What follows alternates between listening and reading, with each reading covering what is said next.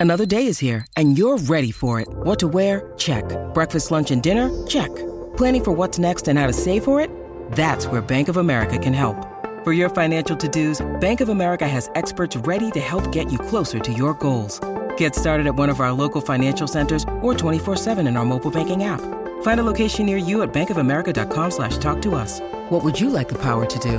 Mobile banking requires downloading the app and is only available for select devices. Message and data rates may apply. Bank of America and a member FDIC.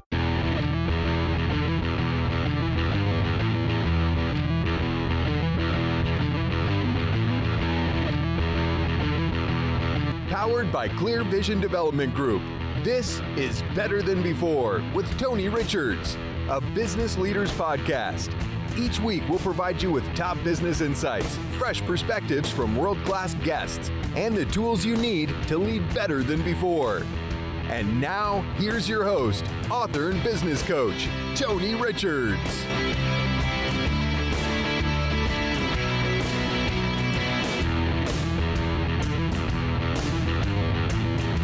Hello, everyone. Welcome to another edition of Better Than Before. I'm Tony Richards, and today on the program, my special guest will be Sean Campbell. And we'll be talking to Sean about all things leadership, especially in entrepreneurial type service organizations. Sean has quite a story of success, and he'll share that with us coming up, as well as some leadership gold nuggets that he has prepared for us today. And as far as my part of the show, I'm going to focus on three big ideas in our last segment of Better Than Before today. We're sponsored by University Subaru. University Subaru, homegrown and proud of it. Stand by. My interview with Sean Campbell is coming up here in just a couple of minutes on Better Than Before here on the C Suite Radio Network. There's nothing quite like the love of a good dog. At University Subaru, it seems to us they're all good. See special pet friendly features in the new 2021 Subaru Outback and Forester. It's never been easier to hit the open road with your best friend and to keep them safe with Subaru all wheel drive. Subaru is dog tested and dog approved. Love, it's what makes a Subaru a Subaru and a dog a dog. University Subaru, Columbia, homegrown and proud of it. Are you working twice as hard but enjoying fewer rewards? Maybe you're highly accomplished, but you just can't seem to break through and make the next big move. Or you run a business that has begun to grow stagnant. It doesn't have to stay that way. Even the best leaders have felt as if their careers were spiraling out of control, but that's when they had to lead and lead big. Tony Richards' new book, The Big Idea 52 Ways to Be a Better Leader Now, will help launch you forward in leadership. Learn how to take charge and lead yourself, lead others, and lead your company. Purchase online today at Amazon, Barnes & Noble, and our website, clearvisiondevelopment.com.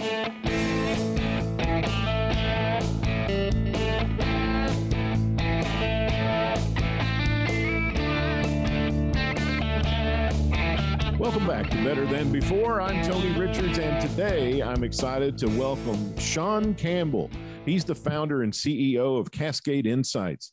Sean's been training, mentoring, and educating all his life. An exceptionally well regarded conference speaker and author, Sean has delivered talks for Fortune 50 companies and top tier conferences. He's also been the author of several books on technical as well as business topics. Sean's also been a professional services firm owner for over 20 years. His professional services work has spanned consulting engagements with Fortune 50 and startups you've heard of, and the sale of his first professional services company and growth of delivery sales, marketing, and operational practices inside professional services firms.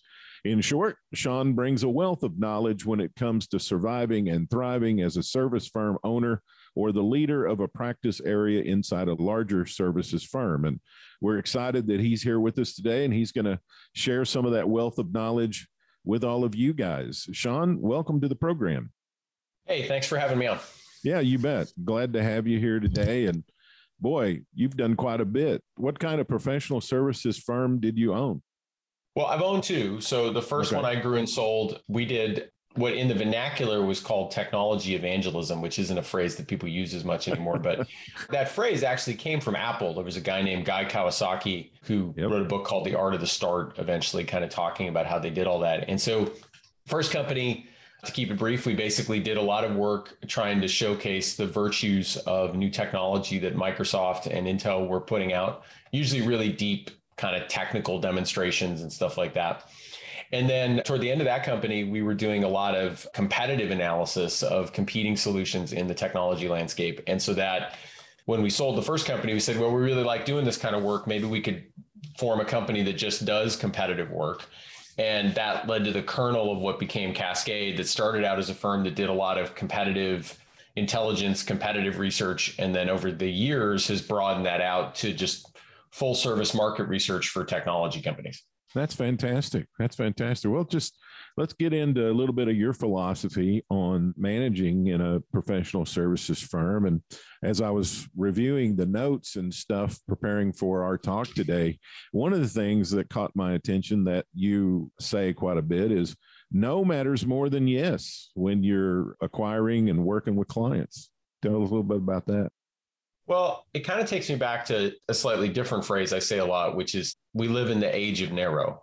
And I don't mean narrow thinking, although that might be what people jump to. But you know, the funny thing about that is depends on who's narrow when you get to that, right? Like, so I'm not talking about a political statement. I'm talking about the fact that we're in an interesting time such that in most people's personal lives, they can expose themselves to a very narrow set of content. And again, this is not like I'm not trying to make the statement you normally hear about this. I'm saying this more from like a beneficial standpoint. You want to watch English period dramas on Netflix? You could just watch that for the rest of your life. You want to watch campy Russian sci-fi? I haven't found Russian sci-fi that isn't campy, so that's kind of what I think. But like, so you could just watch that all day right, long. Right you can watch World War II history all day long. And my point in that is that people are used to having very kind of ability to shape very narrowly what they do when they have their personal lives. Same thing comes true with food choices, order whatever you want, those kinds of things.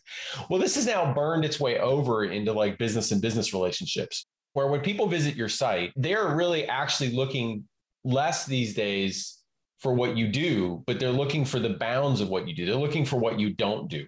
And many organizations do a very bad job of explaining what they don't do. They do a very bad job of turning down work. They do a very bad job of explaining through their marketing the kind of clients they don't want or the kind of problems they don't solve. And the reason why you don't want to surrender that conversation is that in this day and age, people want narrow offerings. They're used to it in their personal lives and they want it in their business offerings. They want something that's very narrowly scoped to them. And if you don't show them that path, someone else will, like a competitor will now define your limits for you. Right. Or a third party review site will define your limits for you. And so in the end, I think you have to be courageous enough to, in your marketing collateral and in your sales conversations, be willing to turn down and turn away certain people. And to put a little bit of a final bit on this, it's not just that you're being kind to these people, there's a lot of benefits that accrue. Who wants to spend time talking to prospects that don't matter? Who wants to spend time talking to prospects that aren't going to be good business for you? Who wants to spend time investing in marketing efforts that generate leads that after you talk to them, you realize they're not a good fit for you? But again, this requires a degree of courage because by definition, you're turning away some traffic and some conversations so you can get to the right ones. And to put a final point on it, I think this just generates a massive amount of trust and goodwill. I've seen it countless times over the years. I get on a sales call, I talk to somebody, they start asking questions, and I say, No, we don't do that. And you can almost watch their attention shift. They're so unused to hearing anyone declare out loud they don't do something that what I think you see in their body language and their reaction is pretty obvious I'm now much more willing to trust the next thing you're going to say because right. they're so used to the market basically just, yeah, I do that and I do that and I do that. And maybe to finish, really, really finish it off, maybe that's true that you do 900 things, but I guarantee it, if you lay out all 900 things, they're not going to believe it. So at some point, you have to put some bounds around it and have the courage to do that. I was just having some conversation not long ago along these same lines. And I was saying that I think one of the biggest mistakes entrepreneurs make is they want to do too many things. It's like, oh, I have this idea and this idea and this idea and this idea, rather than being very good at one or two things. And so I totally buy into what you're saying. It's better to be very specific and narrow and be really good at those things than have all those offerings. And I think the reluctance is that they think they're going to miss somebody or they're not going to get a customer because of that, which they aren't going to get one, I think is your point, and they're going to be better off by not getting the customer, right? Right. Because in the end, once you define a market segment that you can serve well, a lot of other kind of virtuous things start to happen. You know, one, you get much more refined in your pitch and your sales outreach efforts. Two, it's much easier for you to kind of devise a pricing strategy that makes you a lot of money as the firm I should have probably said makes you good profit because some people might recoil it makes a lot of money. But the reality is businesses exist to make a profit. If they don't, they're no longer a business. Right. I think with our audience on this show, I think you're just fine the way you said it. Okay. All right. Fair enough. You know, every once in a while, you know, like, yeah. what do you mean a business yeah. makes a lot of money? And I'm like, I'm, well, I mean, it's got to make a profit. And so on top of it, the converse is true. You're not dealing with loser customers. You're not investing in kind of marketing efforts that are drawing in the wrong folks.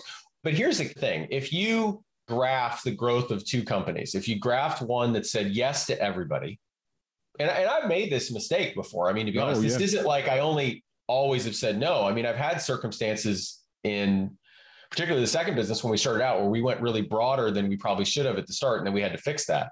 They probably start out with a lot of excitement and a lot of growth. But then what starts to happen is the curve flattens because you're not differentiated your sales efforts now cost more, your marketing efforts cost more because you're trying to hit all these different market segments and hit messages to them. And meanwhile, the company that was focused in the beginning, they kind of catch up and pass that other company at some point, and they have a lot more staying power in a downturn. As we record this, the economy doesn't look all that awesome.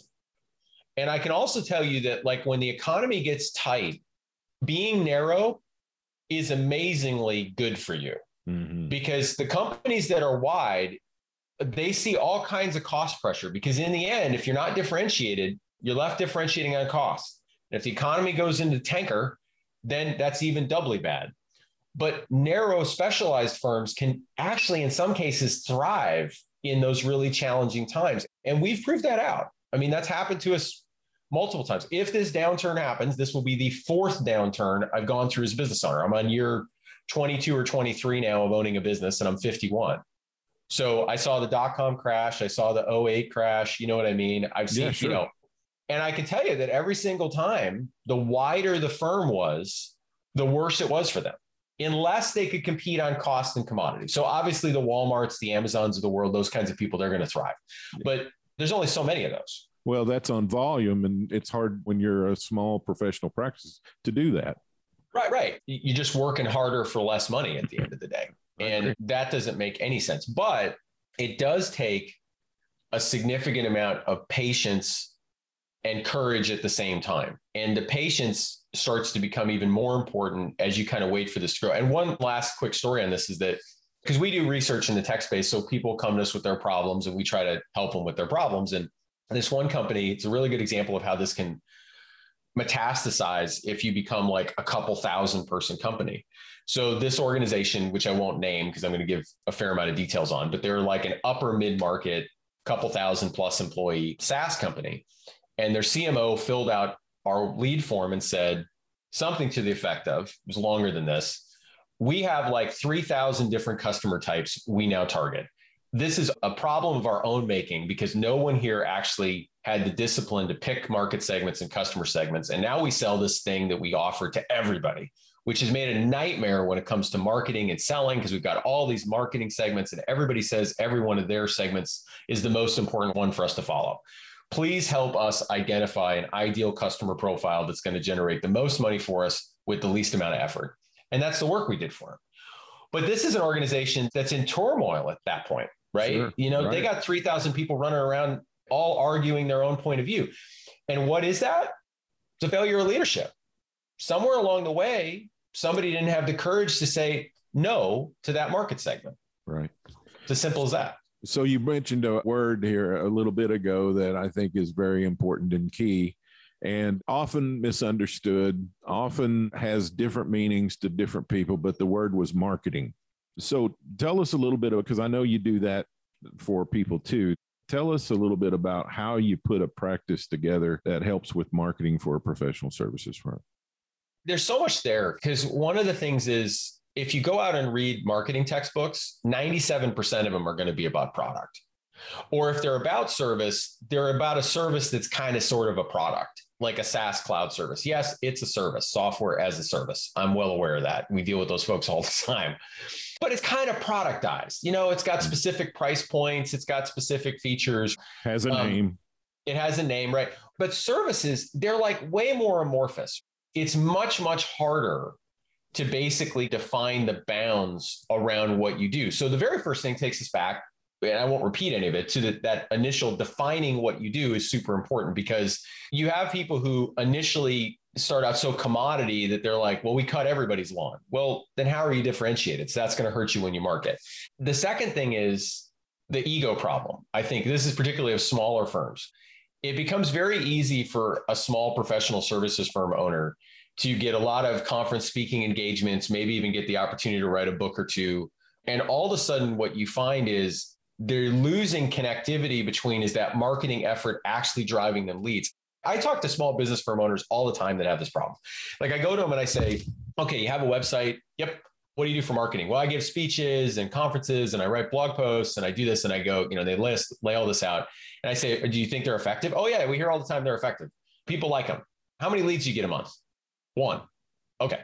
All right. So here's what's going on. You are getting great ego gratification from all of those things you're doing. But if that lead form isn't filling out, it's broken. Not the lead form, but you. That's what the, it is. Like, and your marketing's broken. And so there's this challenge sometimes with professional services of fusing the feedback you get as the smart person running it or the smart team running it that you know things and kind of confuzzling that with the fact that the way people might find you via Google and the kind of content they're looking for in those circumstances is very different. To sum that up, your primary customer of your marketing in many cases is Google. And that doesn't mean just like search engine optimization. I mean, like, it's how are people going to discover you? You have to really ask that question and you have to be very, very concrete about it. If the average conference you go to is going to be the Forrest Gump style box of chocolates where you really never know who's going to show up, and one out of 30 people might be a good contact, well, quit doing that go do something that you can monitor and you can maintain and you can track, which is going to be much more kind of digital marketing efforts, right? I just find that's a really big problem. So I'll stop there. But yeah. there's this tendency to sum up where your service firm owner does things that feel a mix of ego gratification and personal connection. So a lot of training, teaching, that kind of stuff, conference talks. And they tend to not invest nearly enough in the asset that they really need to, which is the website, and being very, very programmatic about the content they build. And they're not even writing it for their clients so much directly as they're writing for it to be found and then be engaging. That's such a simple thing in some ways, but it's what happens a lot. If you look at the amount of time a professional service owner or leadership team spends marketing, their time will be spent on a lot of those activities that aren't digital, aren't web, aren't focused on Google. And that's a huge mistake right out of the gate. So closely related to marketing is sales. And I know one of the things you help your clients do is you help that relationship along between marketing and sales so that they work together and they support each other. And I've seen that go wrong in so many cases. So I'm really curious to hear a little bit about how you accomplish that. Well, I think the first thing is you can't let them be separate such that their core metrics need to be the same. And that even comes from, I think, the way you interact with them at a manager level. You know, we have a regular standing meeting called client creation, and all of marketing and sales shows up to it. And the reason I called it that is because that's the joint job. But very quickly, as simple as that is, it's very easy to have a marketing team all of a sudden not focus on client creation. They focus on engagement and page views and how often people download a piece of content. But you have to ask that marketing team, but how often is any of that turning into a customer? And how often, when we get that customer, do we convert them? And the same thing's true about sales. Can you take those leads that you do get and can you convert them in a meaningful way? And I know it seems somewhat straightforward, but it happens very, very quickly as firms grow that marketing starts to focus on vanity metrics and things that just show that what they're doing is being engaged with, but isn't ultimately creating a customer. And sales tends to then ignore some of that activity and, and frankly not participate all that well in the creation of the marketing assets. And that's their fault because in most B2B sales, the sales team is engaging in what I say sometimes is a never ending qualitative research project. Every interaction they have with a prospect, they're tuning their language, they're thinking about what resonates, they're understanding what value props make more or less sense. But very infrequently is the sales team brought into the conversations with marketing to say, can you tell me what we should write? And we know why, because even that phrase itself, it's like, how many people think sellers know how to write? You took a poll, probably not that many, right? And how many people think marketers know how to write? A lot. If you took the converse poll, how many people think sellers really know how to talk to people? Well, that's pretty high score. But this is such a huge initial flaw because especially in B2B cycles and in professional service sales, so much of what resonates with the prospect is the way the seller talks to and engages with the prospect. So the marketing team needs to be willing to kind of go on bended knee of sorts to the sales team and say, can you help me understand what I need to write? What messages do I need to send down range and what's going to resonate? And once you get those two teams really working collectively on the messaging, right. amazing things result. That's because great. then the copy you have actually works on the website because it's informed by sales messaging. And at the same time, marketing can then help sales write better messages because because they all work together, right? Like to finish this off, we've all received an email from a salesperson that looks like they never went to any of the classes in elementary school that focused on grammar. Yes. Right? Yes. Well, this is where marketing can help. Let marketing help write those email cadences, but marketing can't write them if they don't understand the customers. So, equivalent to all of this, I have a lot of like co seat time with marketing and sales. Marketing shows up in a lot of sales calls just to listen in, just to understand what's going on. And I think at the end of the day, this is again a leadership problem. If you let marketing go off on its own and you let sales go off on its own, it's easy to blame the temperaments because they are different temperaments of human beings to some degree. Oh, absolutely. but the fault is leadership because they're supposedly both working to create a customer. And you, as a leader, need to make that happen and show how they can help each other to do that. So, sum up don't let them create metrics that don't relate. Sales doesn't just get to focus on sits and deals they closed, and marketing doesn't just get to focus on how many people viewed a given blog post. You have to give them something that really matters, like leads converted for both teams, lifetime value generated from those accounts. That's a very combo goal that they can work on together. And then teach them how to leverage what they both know.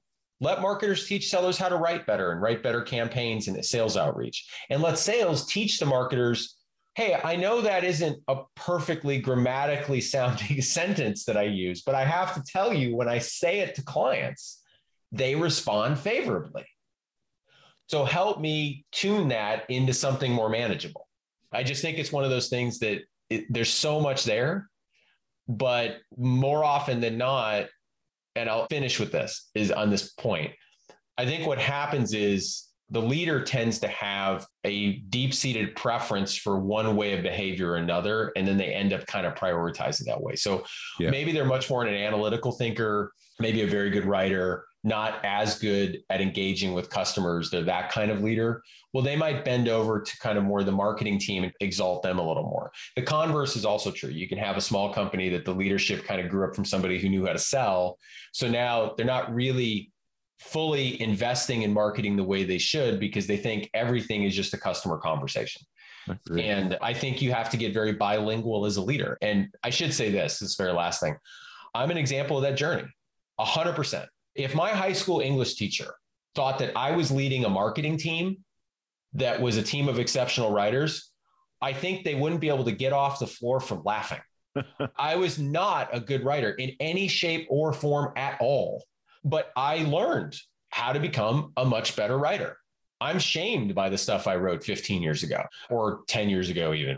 I was going to become bilingual in that way. I was going to become really good at speaking and at least a 1B to a 1A with writing.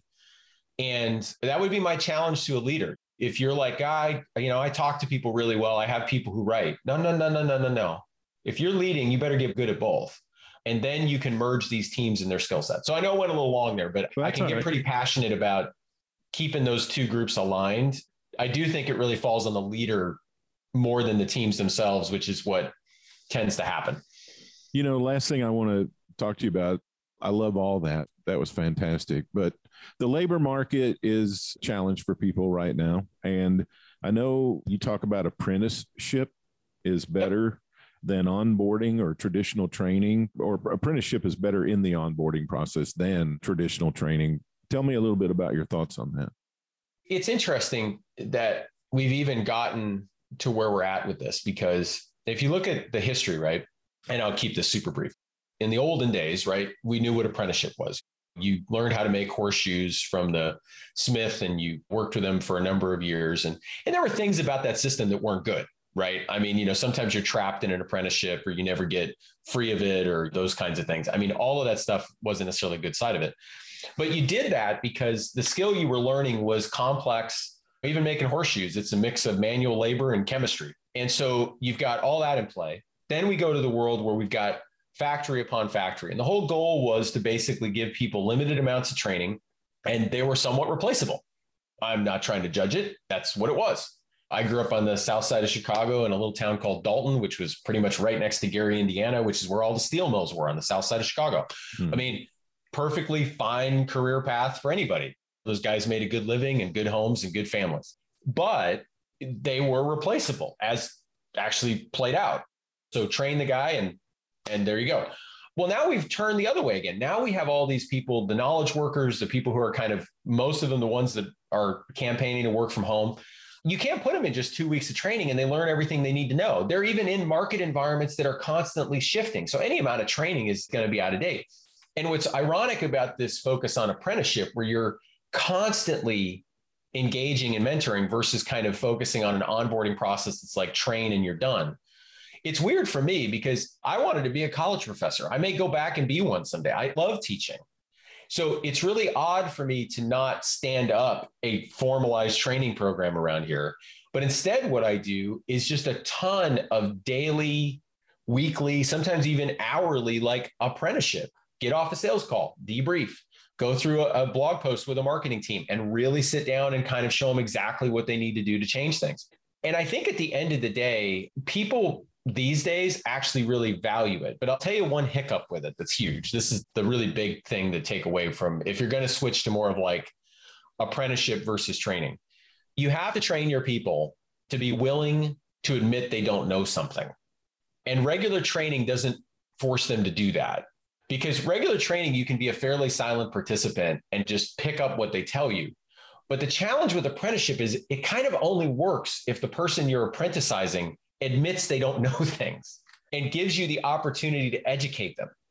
So, one of the things we say around here a lot is we have a culture that is very founded on I can say to anybody in the organization at any level, I have no idea what to do next, or I have no idea what to do with this.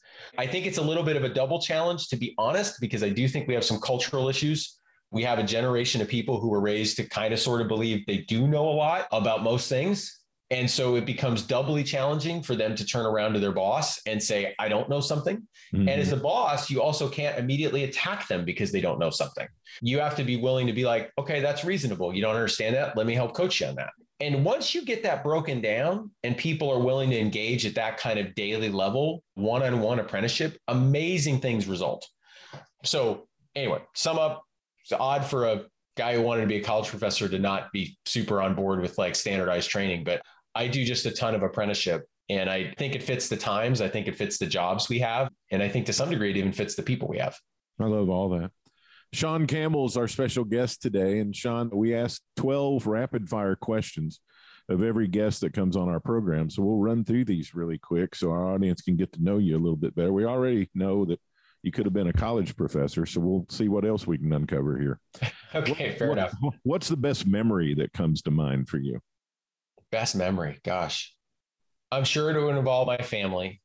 and I'm sure it would involve probably something outdoors. There's been some really awesome fishing days. There was one that we went to a place called I don't know if this is the best, but it's it's up there. A place called 10 Mile Lake on the Oregon coast and we literally caught 200 fish in one day on this lake. I was taking kids out and family. And it seems like no matter what we did, we just brought a fish in the boat and literally caught a couple hundred fish out of like five, six hours. I know that sounds like I'm making it up. It's a fish story, but it's real. I love being on the water and lots and lots of good times with that. That's great. Who's the number one hero in your life? It would have to be my wife. My faith is really important to me. So I kind of struggled with that one a little bit because my relationship to God is, for obvious reasons, more important than my relationship with any individual, but definitely my wife for a lot of reasons. Well, we probably have another one here. One of those two can fit into, but what's the top value you subscribe to? Read stuff you disagree with. Who's the most important person in your life? Oh, that would probably be my faith in God. Although I would, a very, very close second would be my kids and my wife, because I'd like to think we're pretty tight and okay. I've invested a lot of time there over the years. Cool. What are their names? Ryan and Josh. And your wife's name? Kim. What's your favorite thing in the whole world? Gosh, there's a few, I guess. The bottom of the seventh in a baseball game on a warm summer night. I love it. Because there's no shot clock, and no matter how far you're down, maybe they'll win anyway. It's there's something hot. magical about 9 p.m. when you still have enough time to win the game. Yeah. But it's not over yet. Anyway, I'm a big baseball fan. Yogi Berra famously said it ain't over till it's over. And it's one of the things I tell people all the time. They're always like, why do these games take so long? I said, that's the magic of it. It might not be over for a while. That's the what, whole idea. What's your favorite food? Ruffles potato chips. Most beautiful place you've ever visited? Anything around Cape Blanco, Oregon. If you could describe success in one word, what would the word be? Persistence. How do you want to be remembered? Somebody who was strong in their faith, put their family first, and anything they learned, they tried to give back in some way to somebody else, teaching them it or mentoring them it or training them it. If you could go back and talk to a young Sean, what would be the advice you would give him? Have more faith. What's your favorite sound? The sound of fishing line spinning off a reel. True fact. Uh, I had never really thought of that till right now, but that's true. Out of all the lessons you've learned in your life, what's the best lesson you've learned? I'd go back to another one. Read stuff you disagree with. We've been visiting with Sean Campbell. He's the founder and CEO of Cascade Insights. And Sean, tell everybody if they're interested, how do they find out more about you? How do they reach you? How do they follow you? All those things. You can find me just by going to cascadeinsights.com and I'm up there. You can email cascade at hello at cascadeinsights.com or you can email me at sean at cascadeinsights.com. That's fantastic. Sean, thanks for taking the time to do this today. I mean, you have added a lot of value to our audience. Hey, thanks for having me on. You bet. Sean Campbell, everybody. Stand by. I've got more on Better Than Before coming up next. There's nothing quite like the love of a good dog. At University Subaru, it seems to us they're all good. See special pet-friendly features in the new 2021 Subaru Outback and Forester. It's never been easier to hit the open road with your best friend and to keep them safe with Subaru all-wheel drive. Subaru is dog tested and dog approved. Love, it's what makes a Subaru a Subaru and a dog a dog. University Subaru, Columbia, homegrown and proud of it. Receive weekly coaching tips from Tony Richards delivered straight to your inbox. Whether you're a CEO or an entrepreneur, Tony can help you reach your goals and give you a competitive edge within your industry. Tony's Monday morning coaching memo covers topics ranging from leadership development to teamwork to company culture and more. Text the word leadership to 38470 to sign up for Tony's Monday morning coaching memo or sign up online at clearvisiondevelopment.com.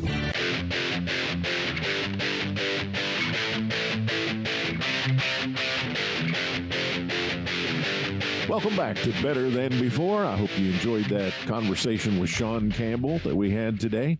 I've got three big ideas to share with you before we leave. Number one, what causes people to fail? Well, everyone has their own reasons, but 99% of the time, it is fear of some kind. Big idea number two everyone has a measure of something they fear. Some people have developed strategies to deal with it, while others have not. And number three, big, great ideas don't just come to you, they must be pursued. And as a good friend of mine always used to tell me, the proof of desire is in the pursuit. If you really desire something from the depths of your soul, you will pursue it with all your heart. And that's what you have to do with big ideas. You got to pursue them, chase them down, and conquer them and implement them and execute them. Now, that's our show today. Better Than Before is sponsored by University Subaru. University Subaru, homegrown and proud of it. You can follow me on Twitter at Tony Richards4. You can join our free Facebook group, Tony Richards Speaker Author Coach. Special thanks, as always, to our super producer, Tessa Hall, who always makes better than before it sound so good. And until we visit here again next week with more leadership and growth strategies to share with you, I'm your host, Tony Richards, always reminding you to never forget that everything gets better when you get better. Thank you for listening to Better Than Before with Tony Richards, a business leaders podcast powered by Clear Vision Development Group. For more resources from Tony, visit clearvisiondevelopment.com. Join us next time for another episode of Better Than Before with Tony Richards.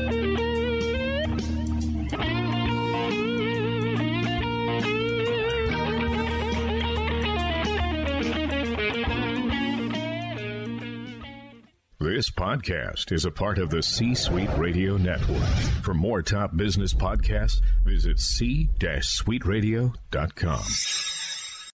This podcast is a part of the C Suite Radio Network. For more top business podcasts, visit c-suiteradio.com.